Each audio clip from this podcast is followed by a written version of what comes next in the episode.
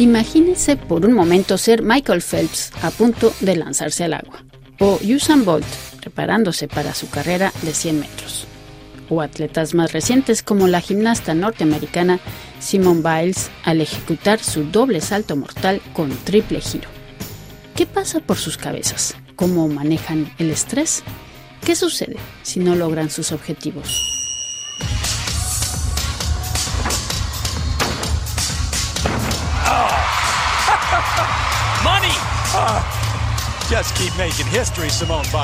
Las imágenes de estos deportistas haciendo hazañas extraordinarias nos llenan de emoción a todos, pero el otro lado de la moneda es la profunda carga emocional que tienen que manejar estos deportistas de alto nivel. No hace mucho, la número dos en tenis, Naomi Osaka, confesó que tiene episodios de depresión y que sufre oleadas de ansiedad ante la prensa. Su sonado retiro del torneo francés de Roland Garros ha puesto de relieve la cuestión de la salud mental en los deportistas de alto rendimiento. Para el psicólogo Diego Segura, especialista en atletas de élite y exfutbolista profesional en España, es comprensible la decisión de la tenista japonesa. Es muy importante tener en cuenta que los deportistas tienen los mismos problemas que podemos tener cualquier persona de... que no practica el deporte de alto rendimiento, eh, problemas de depresión, problemas de inestabilidad emocional, problemas de miedo, de inseguridades, eh, de fobias, ¿no? Y en este caso, pues la, esta tenista, Naomi Osaka, tenemos que entender también que tiene una cultura muy diferente, ¿no? Una cultura oriental donde hay veces que cuesta bastante trabajo el relacionarse, ¿no? Con bastante gente y sobre todo la influencia que puede tener la, o la repercusión que puede tener todas las, sus declaraciones, y para ello, pues bueno, eso le habrá generado cierta incomodidad, y para ella, como sabe perfectamente y ya ha declarado que el salir a, en los medios y tener que expresar su opinión o hacer algún balance del partido, pues eso le cuesta bastante bastante trabajo hacerlo, ¿no? Yo creo que eso le condiciona su, su salud mental y bueno, pues ella decidió que como el torneo no no le permitía, ¿no?, el, el dejar de salir a dar, a dar declaraciones, pues bueno, prefirió salir del torneo, ¿no?, para no causar ningún problema. O sea, que me parece que fue una buena decisión. Luego plantea, ¿no?, una serie de situaciones donde los tenistas se, se tuvieran que poner de acuerdo para cambiar un poco el sistema. Ha habido bastantes críticas por parte de, la, de mucha prensa, ¿no? Sobre todo aquí también en España, donde yo, donde yo resido, bastantes críticas. A, incluso el tío de Rafa Nadal, ¿no?, hizo una columna en un periódico aquí nacional criticando esa actitud y, y bueno, yo creo que lo único que planteó fue que hablaran entre los tenistas para plantear un nuevo escenario. A mí no me parece mal, al final son ellos los protagonistas y que donde ellos se sientan cómodos, siempre y cuando también entiendan que un, el tenis se mantiene, ¿no?, por, por, por la afición, por la publicidad, ¿no?, y, y ellos tienen también que de alguna forma mostrar una cara pública. Hay que entender que los tenistas de, de alto rendimiento, en este caso los deportistas de alto rendimiento, tanto en tenis, fútbol o cualquier eh, disciplina, incluso los Juegos Olímpicos, ¿no?, cualquier deportista, pues tienen los mismos problemas que cualquier persona de, que no practica ese deporte, deporte de alto rendimiento, como miedo, inseguridades, inestabilidad emocional, procesos depresivos. Que Naomi Osaka diga en un momento determinado lo que le puede estar pasando, ¿no?, hay que entender el trasfondo de todo eso, ¿no?, realmente lo que puede estar pasando, y creo que hay que tener un poco de paciencia y entender que, lo, que los deportistas, ¿no?, pues sufren y, y sobre todo también sufren determinados trastornos, ¿no?, porque ellos están expuestos, ¿no?, a, a una serie de, de circunstancias que normalmente la, las personas que de la calle no están, ¿no?, pues como no sé, es, ellos tienen que normalmente que rendir, que tener un rendimiento donde tienen mucha repercusión, donde a través de las redes sociales, ¿no?, pues es gratuito, ¿no?, el, el poder incluso insultar, ¿no?, o, o valorar de forma negativa, ¿no?, su rendimiento, y eso no todo el mundo es capaz de tolerarlo, no es nada fácil. Yo creo que ahí sí entiendo que estará haciendo un trabajo bastante importante, ¿no?, y aún así, pues bueno, no es nada fácil. Al final este tipo de, situ- de situaciones y de trastornos, ¿no?, necesitan un trabajo muy profundo. Y sobre todo también un espacio de tranquilidad donde muchas veces los deportistas no lo tienen, ¿no?, porque están continuamente teniendo que rendir ante la visión de todas las personas, ¿no? En este caso, pues estamos hablando de una de las tenistas más importantes del mundo, ¿no?, donde en un torneo quizás de los más importantes también del mundo como Roland Garros, ¿no?, en un gran slam, pues la repercusión que tiene, y eso pues evidentemente una persona que, que carece de salud mental en esta situación, pues bueno, no es una situación idónea, ¿no? Es decir, básicamente, ¿a qué tipo de presión se ven sometidos los, los deportistas? Pues son muchos, ¿no? Eh, por ejemplo, eh, un caso muy concreto que es muy diferente a esta, a, a esta tenista Naomi Osaka, pues, por ejemplo, ¿no?, los deportistas que se presentan a los Juegos Olímpicos.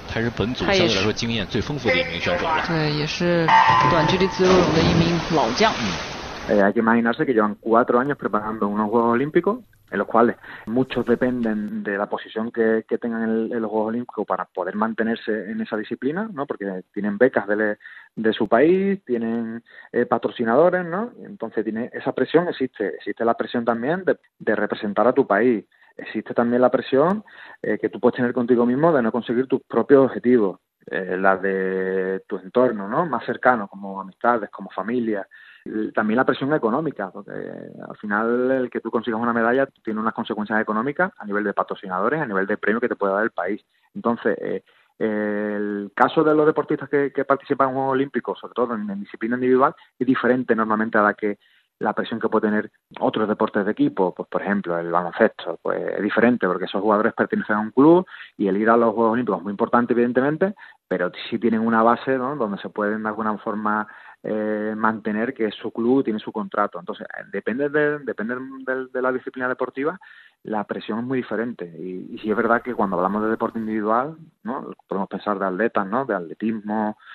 Entonces es, es muy diferente porque durante, o sea, entre Juegos Olímpicos hay, hay sí es verdad que hay competiciones, pero con, no con tanta repercusión y donde para ellos realmente el objetivo principal, ¿no?, es los Juegos Olímpicos y llevan preparando cuatro años. O sea, que, y después se la juegan, eh, muchas veces son pruebas, ¿no?, de segundos. Así que eh, es una presión bastante difícil de, de soportar, pero bueno, son deportistas de alto rendimiento y que, que ese trabajo también lo están haciendo durante esos cuatro años. Muy bien, entonces es muy diferente quizás la presión que tienen los deportistas individuales que los que tra- los que ejercen en, en colectivo, ¿no? Es decir, hay, hay por lo menos este acompañamiento colectivo que quizás puede ayudar, ¿no?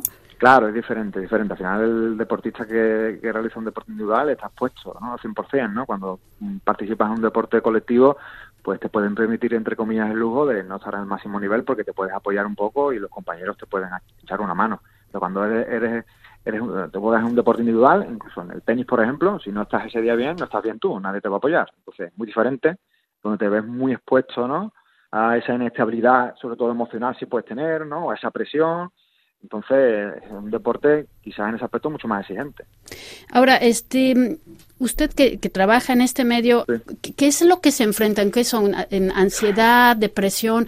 A veces dejan de, de interesarse incluso por el deporte, ¿no? El... Uh-huh. Sí, claro, porque eh, cuando uno practica deporte, ¿no?, sobre todo los inicios, ¿no?, practica deporte por, por diversión, porque le, le apetece practicar ese deporte, ¿no?, porque le apasiona, pero cuando ya realmente te dedicas a lo profesional hay otro tipo de ingredientes, ¿no?, y para muchos deportistas pues se vuelve más satisfactorio, ¿no?, desagradable, eh, evidentemente ya esa presión pues ya no te hace disfrutar de ese deporte y hay muchas veces que bueno, la persona pues toma la decisión de decir, oye, si no me no me viene bien, no estoy disfrutando y no merece la pena pagar este pagar este precio, ¿no?, porque al final hay que pagar un precio por, por rendir al máximo nivel, pues hay, hay deportistas que deciden pues no seguir participando, porque el deporte es muy duro, es muy exigente, tienes que tener un modo de vida muy diferente a lo normal, a lo que te rodea.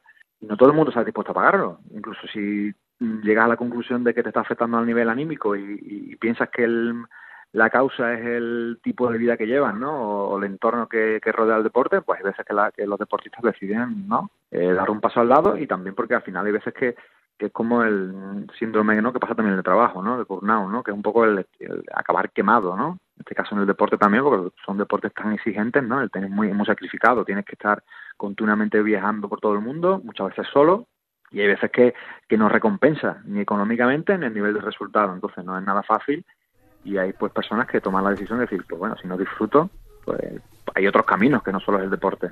¿Es que los deportistas están suficientemente acompañados en este aspecto de la salud mental?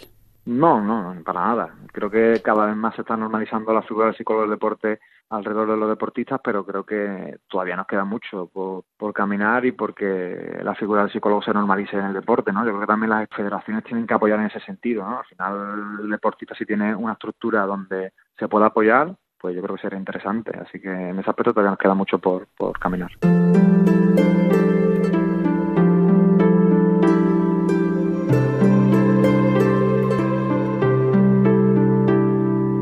Otra presión adicional que se ha agregado en los últimos años es esta presión mediática, ¿no? Tanto de las conferencias de prensa como de las redes sociales, ¿no?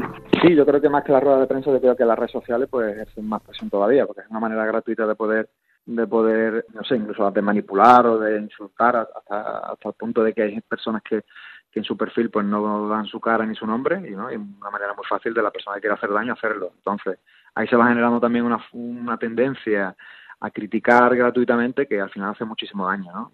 Creo que en ese aspecto, creo que las redes sociales poco a poco deberán de dar algunos pasos para que no la gente que opinara diera su cara, no pusiera su nombre, y así seguramente muchísimas personas pues se frenaría un poco ese impulso en criticar, y ya no solo en criticar, en insultar, ¿no? Entonces todo eso al final al deportista le llega. Es muy difícil que tú te puedas aislar tanto como para que los comentarios que se hagan en redes sociales no te lleguen, ¿no? Así que es duro, ¿eh? Es bastante duro. Los deportistas lo pasan bastante mal, incluso muchos cometen el error de de valorar su rendimiento a través de, ¿no? Es como un termómetro las redes sociales, ¿no? Si hay buenos comentarios que los has hecho bien y si hay malos comentarios que los has hecho mal, y eso es, tiene bastante peligro.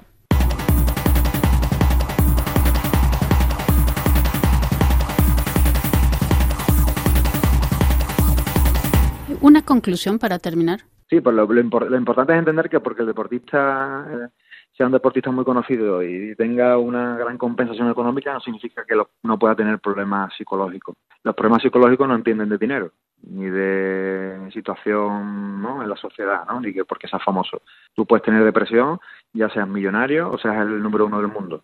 O si eres una persona de la calle que no tienes ningún... O sea, no, tienen, no eres una persona conocida. Así que hay que normalizar que cualquier persona puede sufrir este tipo de trastornos, ¿no? Que incluso hay que entender que incluso un psicólogo, ¿no?, puede tener depresión o puede tener ansiedad, que es una respuesta natural de, del ser humano, y que cuando eso aparece, pues evidentemente tenemos los suficientes recursos para trabajarlo, y lo que hay que hacer es, el, primero es, el primer paso es entender que eso puede pasarle a cualquier persona, y luego sobre todo las estructuras no organizativas que pueda haber en el deporte, yo creo que deben de alguna manera eh, entender de que esto está pasando, de que cada vez el deporte es mucho más exigente y que ellos deberían de poner quizás, ¿no?, y montar algunas estructuras para que los deportistas se puedan apoyar.